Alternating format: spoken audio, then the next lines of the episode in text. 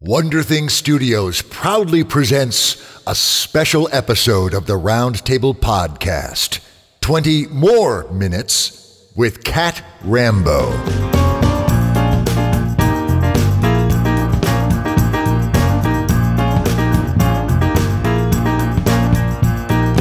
Hello, literary alchemists. I'm Dave Robison.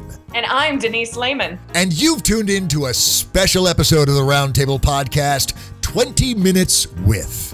20 Minutes with is a glorious opportunity to sit down with an amazing creator and explore their craft in a never ending quest to improve our own. Indeed, a never ending quest, an ongoing quest, and my ongoing quest to fill my co host chair with as much awesomeness and fabulosity as is available in the world. It's a daunting task, but today, dear friends, I have achieved new heights. Denise Lehman, friend from uh, past episodes of the Roundtable, a guest writer, fellow Sensorium of Creatives member in the Underlibrums, uh, Yes. uh, cartoonist and general badass. Ma'am, I am so delighted that we got the chance to sit you down and have you co host with me for an episode. I am so grateful that you took the time. I know, right? It's been way too long, Dave. It really has. And I'm blushing. You can't see me, but oh my goodness. See, that's why we do audio. It's it's totally blush safe and pants optional around here at the round table. that's how we roll. Denise, sit yourself down. Uh, sit back, relax. What, what's your what's your libation of choice this evening, ma'am? um, waters and the last two pounds of my strawberries. Okay. See, water and strawberry. That's a fresh. That's a that's a refreshing uh, uh, libation. By all means, sit back, munch a few strawberries, have a glass of water. I'd like to introduce you to our guest host for this episode. May I? Yes, please do. Excellent. You're, you're very kind. Uh, uh, well, friends, our guest host uh, is actually a, a repeat offender here at the roundtable.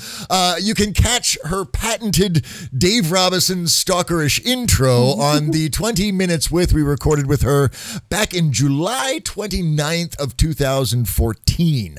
Uh, but as always, I do feel compelled to catch everyone up on current events for our returning guest hosts. Fortunately, last January, she's been releasing a newsletter a week, uh, which has made my job so much easier. Uh, uh, the stalking is wonderful when the stalkers just deliver the goodness into your inbox. Um, friends, she's been attending conferences, making appearances at Emerald City Comic Con, Norwescon, and the International Conference for the Fantastic in the Arts, which really just sounds fabulous. Her work continues to be printed and narrated everywhere. Uh, uh, most recently, it was her story Elections at Via Encantada uh, that appeared in the Overcast podcast. And another tale, uh, Call and Answer, Plant and Harvest, was recorded by the astonishing and fabulous M.K. Hobson. Uh, uh, and friends, if you haven't heard the mighty M.K. Hobson read a story, uh, holy smokes, go to the Escape Artist podcast. Check out uh, uh, Escape Pod, Podcastle, and Pseudopod. Uh, and speaking of Escape Pod, our guest host actually uh, got into some narration where she narrated someone else's story on Escape Pod, uh, a tale called Scrape Metal. And dear friends, that's always a rare delight for fans to hear an author narrate a story. Do check that out. Uh, she started posting articles on Medium, which is a fabulous format. If you haven't checked out medium.com, some incredible essays out there. She's been interviewed in the magazine of fantasy and science fiction, and the SFWA 50th annual anniversary cookbook is on shelves, occupying space with every other book in the world, which technically means it's in the running for a Hugo Award a- along with every other book in the universe. But still, that's fabulosity that's out there as well. Uh, and actually, speaking of awards, her steampunk story Memphis Barbecue that appeared in Airships and Automata was a Darrell Award finalist. And her recent novel released, Beasts of Tabat, is a finalist for the Compton Crook Award for first novel.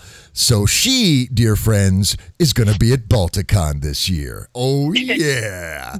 she has also self pubbed a collection of tales titled Altered America Steampunk Stories.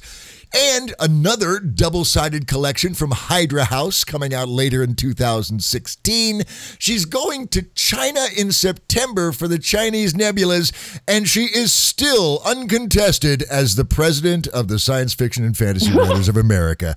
Dear friends, please welcome back to the big chair here at the round table, Cat Rambo. Cat, always a delight to have you in these sumptuous virtual roundtable studios and uh, i got i just gotta say thank you so much for that newsletter it's a delight to get cat rambo in my mailbox every week and thank you for making the time to to join us we really appreciate it Uh, It's always fun to be here, and I always love in- listening to your introduction. I can't help myself. It's a, it's a sickness. I can't help myself. I wanted to ask you, Cat, before we get into our 20 minutes with you. Um, I, I know that you are a multifaceted, multi-talented individual and that you have done narration, but I wanted to ask you, from an author's perspective, what do you think an author? I guess this is kind of a twenty. Nah, screw it. I'm gonna my show, my rules. This doesn't count. uh, uh, from an author's perspective, what do you think an author brings when they actually sit down to narrate a story, whether it's one of your own or someone else's? well, I think they bring their interpretation of things to Certainly, it. certainly. And if it's the author themselves, then you know that it's, I mean, you could at least know that's what they meant to do uh, and that they pronounced everything correctly. Right. I don't even know that it's so much an author, so much as it's a good reader that's really important to a uh, podcast. Sure, for for a good narration, you're right. A good Yeah. performer uh, and someone with those performance skills. But I would imagine that, I mean, as a as a writer, as an author who has crafted hundreds of stories, uh, uh, I can I can only assume that there's some sort of hmm, authorial investment. that- That happens when you actually sit down to read someone else's story for a narration. Am I am I just projecting into that? Um, I, I think you're projecting. That, that has been I mean, known to happen. Like reading the stories. I enjoy reading the stories, and it, and it's I uh, like I read uh, Helena Bell's uh, Robot for Clarkesworld a number of years ago, and that ended up on the Nebula ballot, and I was convinced it was you know par- at least partially because of my wonderful reading. Must be. Absolutely. but most of the time it's just it's, it's enjoyable i mean i do like reading the stories and i do like performing them i don't know that that's though an authorial You're right. I, I- guess. I guess, and that's ultimately what it comes down to. I think is the fact that both writers and narrators love the stories, Oh, and that yeah. love inevitably makes the read that much better. Okay. i agree i All agree right. So cool. Well, let's let's then dive into this thing. Let's let's let's start the 20 minutes with Cat Rambo. Officially, I'm going to go ahead and set the timer, which, as we all know, is a fool's errand. But, but I'll go ahead and do it anyway. Um, Cat, uh, uh, we're going to kind of uh, focus our, our format uh, a little differently for this episode um, because you have a, a veritable cornucopia of awesomeness coming up in the form of the classes that you offer online. And the I was looking over the roster of classes that are coming up for, for May and for June.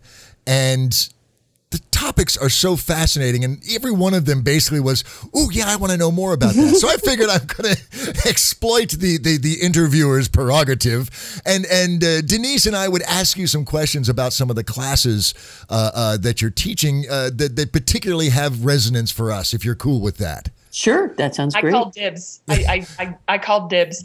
you've got your, I've got mine.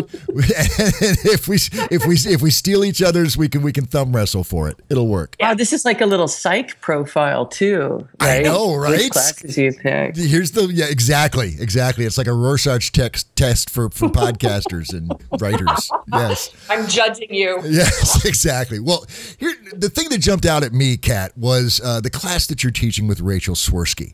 Uh, uh, retelling and retailing uh, is the title of that piece, and and we've had Rachel on the show before, and she's an astonishing uh, storyteller with an incredible aesthetic. Um, But the idea behind that particular class, drawing on stories that have preceded those authors, folklore, mythology, fables. Uh, uh, that has gained so much momentum, in, in my opinion, just in popular culture uh, between film and television and books, of course. Uh, so I'm I'm fascinated by that process. First of all, um, how is it that you and Rachel came to to teach that class together? And and can you give us some highlights of, of what those what the, what the gold is within that class? Well, uh, Rachel and I were Clarion West classmates, uh, so and we got to be friends there, and so we wanted to teach something together.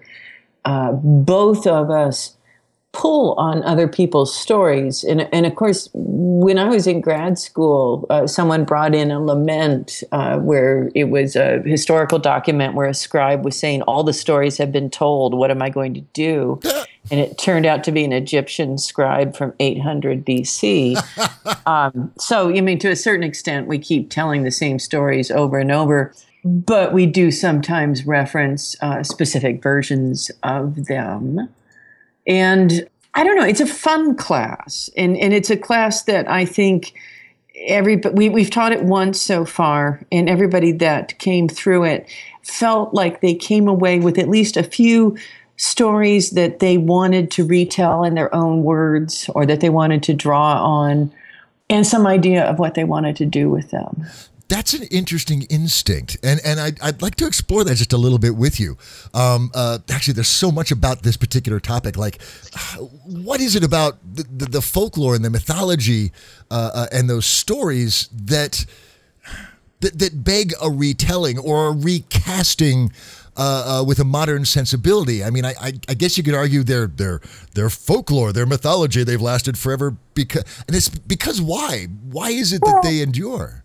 Well, part of it is, I mean, this is the nice thing for a writer is that those have a lot of sort of shorthand built into them, right? Uh, if you're talking about Cinderella, you have all of the Cinderellas sort of resonating through that, and you can kind of pluck at uh, particular versions and, and take one as your inspiration and know at least some of your readers are going to uh, experience that sort of the Easter egg of being like, oh, this is the Perrault version of, of or whatever.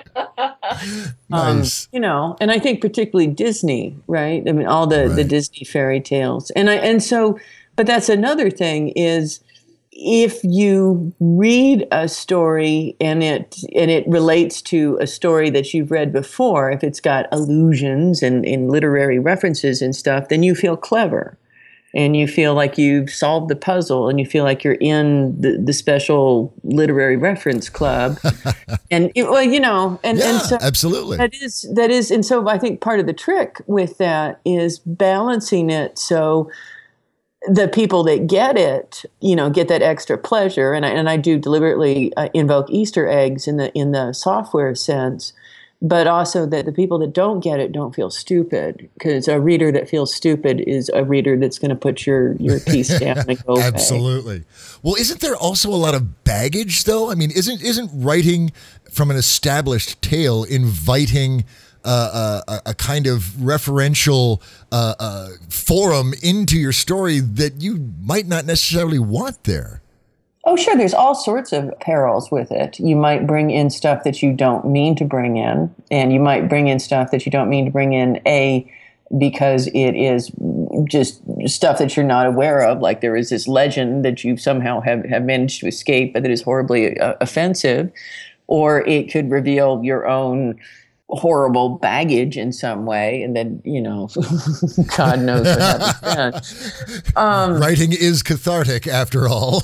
well, you know, but, but then that happens. I'm, I'm thinking when I was at Hopkins, we had a kid that wrote a story, and and he brought it in, and it was a retelling of a fairy tale, and and we looked at it, and I said, Josh, this is horribly racist uh, you know, and he was like, and, and, he was like, no, it's not. And I said, let's just take a look. And I kind of went through it bit by bit, and he's like, oh, holy, you know, I'm a racist. well, I wasn't. I'm a racist, right? Because that's that's not how that works. It's right. that he said something that that could be read as racist, and that's why you want to know, right? Sure. The comparison is spinach on your teeth or something like that. You don't want to be that person.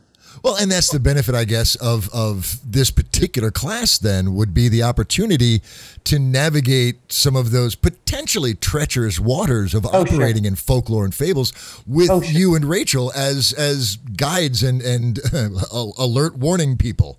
Right, because we do talk about a little bit about uh, cultural appropriation. Because again, you don't want to be that person either. Right. Um, We've had uh, uh, writers on before who have used, uh, uh, for example, Aboriginal myths, and Mm-hmm. they were very emphatic about that exact thing. Uh, Yes.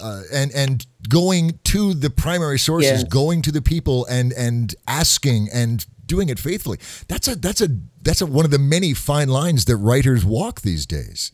It is. And I mean, and that's one of the things that makes you a better writer is a set of constraints, I think, because then you have to kind of dance beautifully around them. Hmm. And and I think when you are borrowing from other people's stories, often those constraints come built in.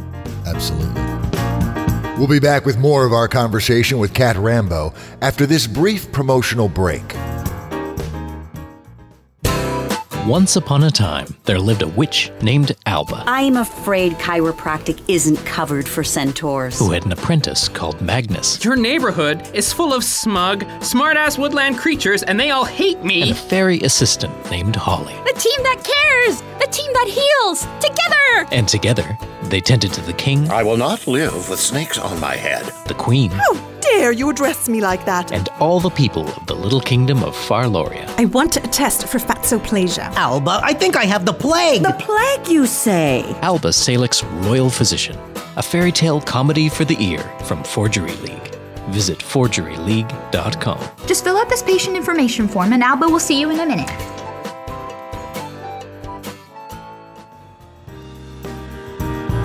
Now, let's get back to the conversation with Cat Rambo. I'm, I'm going to turn the mic over to to Denise now. Denise, what what's what's your what's what class do you want to hear about, and, and more importantly, why do you want to hear about it? So, um, the class that I was looking at that seemed really interesting to me, and for a, a multitude of reasons, um, was the literary techniques for genre writers.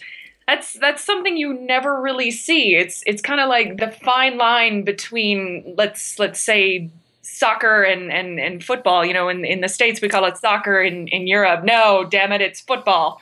The- Um, you you never really see genre genre and literary in, in the same sense. I suppose I suppose with Stephen King on on some level, but I I mean, how do you teach a class on that? How do you even approach that? Well, I mean, I, I think everybody, I, I think it's actually people do cross it a lot, and and they just don't don't Talk say about it. um, and but I came out of a literary background. I came through uh, Johns Hopkins and studied with John Barth, and uh, took a class where I read Finnegans Wake and all of that and I enjoy doing that stuff. And I think that it's stuff that that a that people are using often without thinking about it in order to to make the writing more interesting. And b it's something that's just it's it's it can make the writing more interesting or more resonant or more meaningful.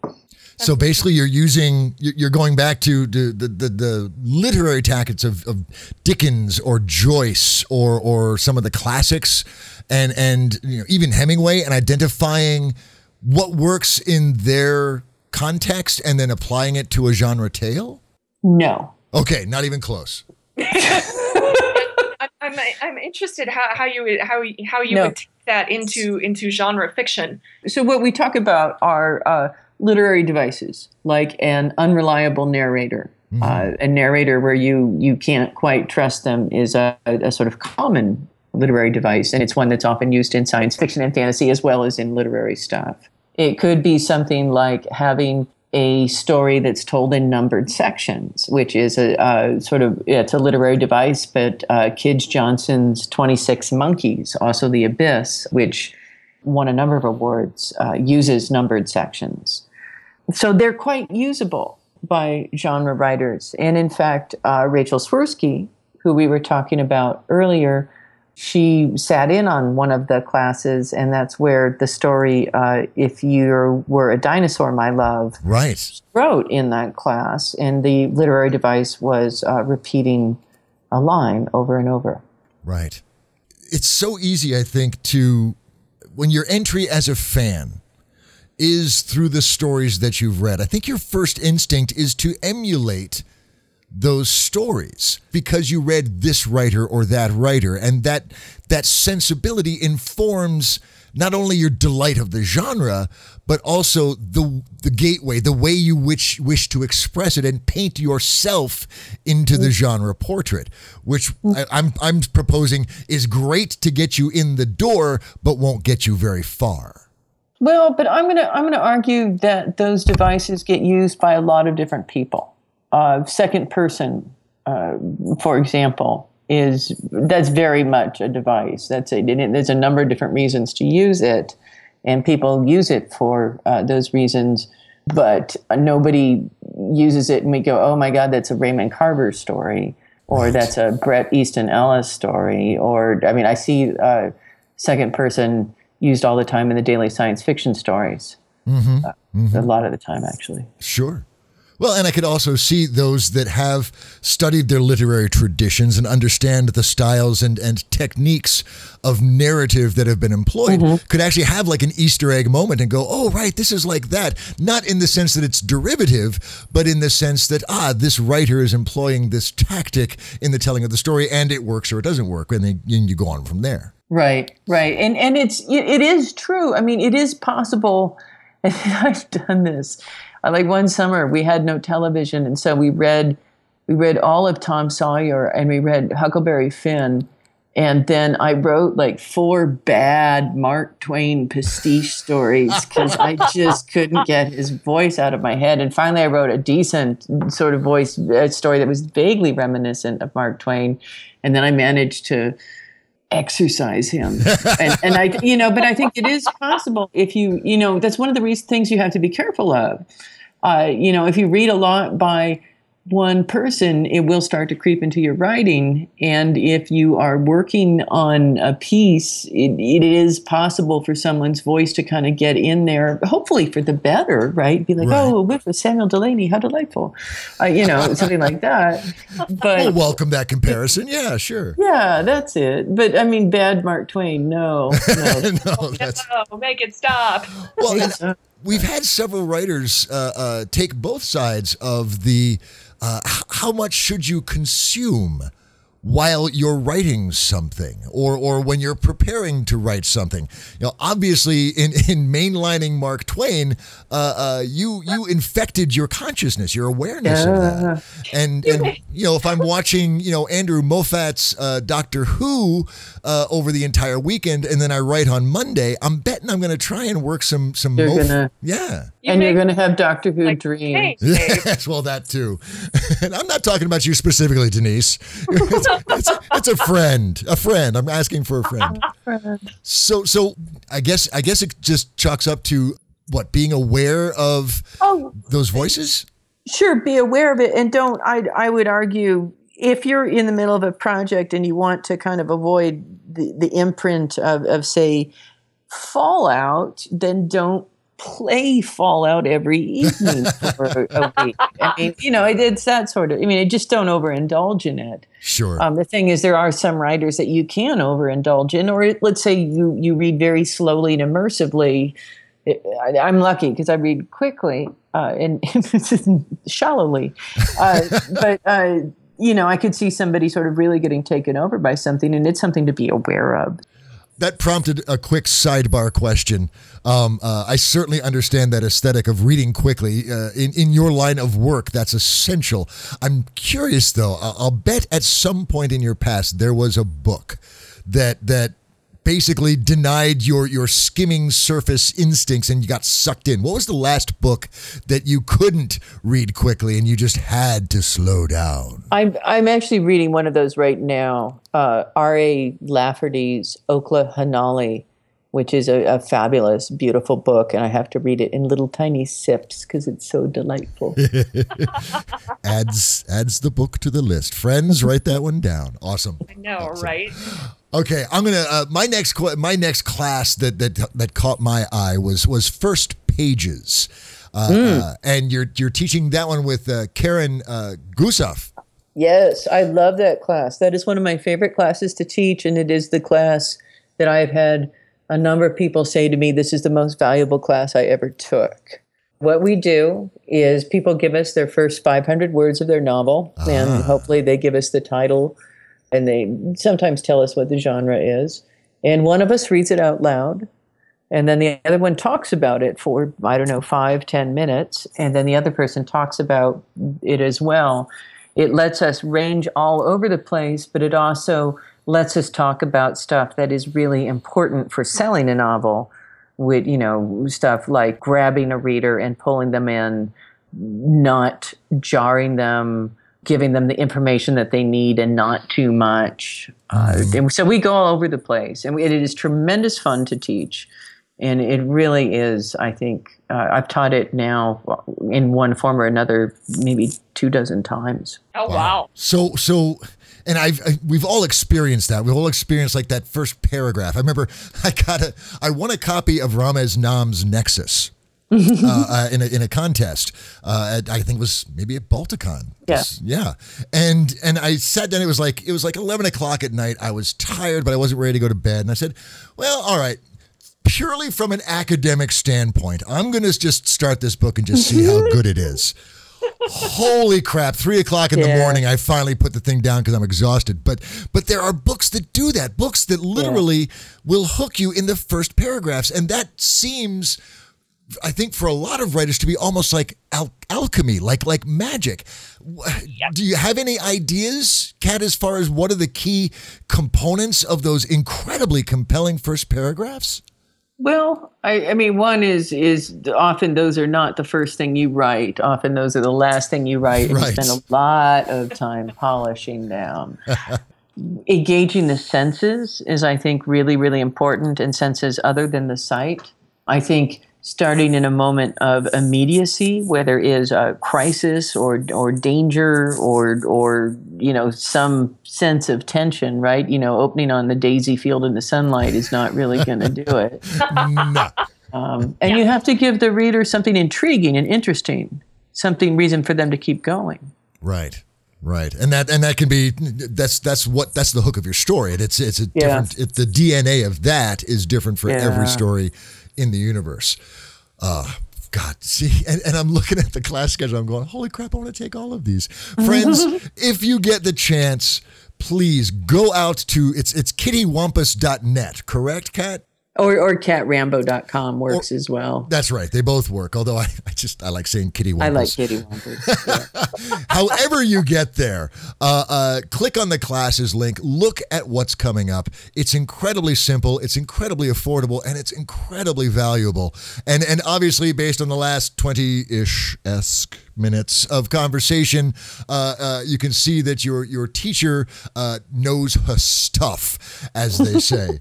uh, Cat, this has been a delight as always. Uh, uh, the clock the clock has basically turned its back on me and is, is just ignoring me now, like I ignore it. So I'm assuming I've hurt its feelings and our time is up. So thank you so much once again. It's always a delight to have you in the ch- in the guest host chair, and we so appreciate you sharing your insights, ma'am. Thank you so much. It is always a pleasure to be here. Absolutely, absolutely. Well, Denise, there we go. Yes. Uh, uh, writerly goodness strewn behind us for the last 20 esque minutes or so. Uh, uh, lots of goodness for the writerly toolbox. Uh, Yes. uh, what's what's sticking for you? What what are you what are you grabbing from the last 20 minutes that you're gonna slide into your writer's toolbox? Oh well, it's so funny that you say that because you you talked about a book uh, that kept you up until three o'clock in the morning, and I just had a book like that. Um, it was Sebastian de Castell's latest Greatcoats book Ah. that just captured me and made me cry, and I loved it so much. And he needs to hurry the hell up with the next one because oh my god, What's the what's the last name again? Sebastian. Sebastian de Castell. Okay, cool. Uh, he's he's brilliant. If if you get the chance, pick up Traitor's Blade. You will never ever ever look back ever. Awesome. awesome. It, it's that sort of writing like that that hook you know that that stuck with me throughout this whole conversation that's really the key thing i think that a lot of writers want is is to to have that audience where it's like four sentences in is oh my god i have to read this Yes. you know Yes. Yep. Yep, that is that is the holy grail. if you can, because that gets you agents, that gets you publishers, and it also gets you readers. It gets you Uh, readers. Yeah. Yeah, exactly. Coconut's not required. Yep. yes, It kind of is. yeah, yeah, yeah. One way or another, that's the end run. If, if you don't get the readers, the other two really don't matter. So, Right. So cool. Well, for me, it was uh, it was actually the notion of Easter eggs in fiction uh, uh, really kind of twigged in my brain and and because I've experienced that. Uh, you experience it when you read um, I used to uh, kind of love Robert B. Parker's Spenser novels. And and later on in the canon he would reference offhandedly a character or an event and you feel special because you were there. You know? Yeah. And and having that same effect happen in terms of lengthy narrative of course I, I, I, you'd have to write 20 books in order to get that effect specifically but referencing specific aspects and acknowledging your engagement with the reader that conversation with the reader to impart that easter egg. Uh, that whole aesthetic strikes me a is very complex uh, something that would require many beta readers uh, to ensure that you're not being too heavy-handed or, or being too obtuse uh, uh, in either either way. Sledgehammer or feather uh, sometimes I, neither is the best way to go. But that that concept uh, really stuck in my head and I'm I'm it's something I want to explore a little bit because it speaks to that conversation, that relationship between writer and reader, which is so ephemeral because the writer has no idea it's happening. And really, you know, as good as good as they can be, they really have no idea how an individual reader is going to engage with their story. Right. Uh, but you have to build in I guess what assumptions or or Yes. the the idea that you are talking to someone. And that that fascinates me. That that that relationship, that long distance span tem- temporal relationship is something that I, I go back to time and time again because that's where my head is, I guess. Okay. All right. So, guys, that was fabulous. Uh, uh, your heads are full. Your toolboxes are full. You're going, holy crap, does it get any better, Dave? Yes, I'm afraid it does. It does. Because in seven days, we're going to come back. We're going to bring Cat. We're going to bring Denise. We're going to add a courageous guest writer, a creative and courageous guest writer to the mix. They are going to set the table for a brainstorming feast, the likes of which the gods have never seen before. And I can say that with absolute confidence because I am prescient. I can see into the future, and this is exactly what's going to happen. Uh, but it's seven days, and that's a long damn time. I know. We, we can't crank them out any faster, guys. Denise, help our Yes. listeners out. What what can our listeners do between now and seven days from now to make They- that time just fly by? They can be writing. That's what they can do. Well, hell yes, they can. Because, ah. you know, until you write, you don't get your stories out in the world. And until those stories get out into the world, your aesthetic, your vibe, your soul, your words don't seed the population. You got to sit down, button chair, fingers on the keyboards, tappy, tappy, tappy. That's how it works. Yes. Excellent advice. And I will tell you, friends, as I always do, uh, you find what you're looking for. And this is so true in my life, time and time and time again. So if you look for the Oh my God! Uh, if you look for the, if you if you seek that out actively in your life, friends, I'm telling you, you'll find it, and it'll be amazing.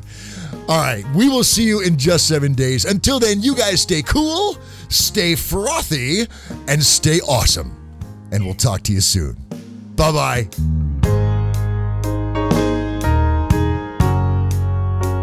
This episode of the Roundtable Podcast is copyright 2015 by Wonder Thing Studios and is released under a Creative Commons Attribution, Non Commercial, Share Alike license. That means please don't sell it, but you can share it to your heart's content. You can even use portions of it in your own productions, as long as you release those productions under the same licensing terms and reference us as the source.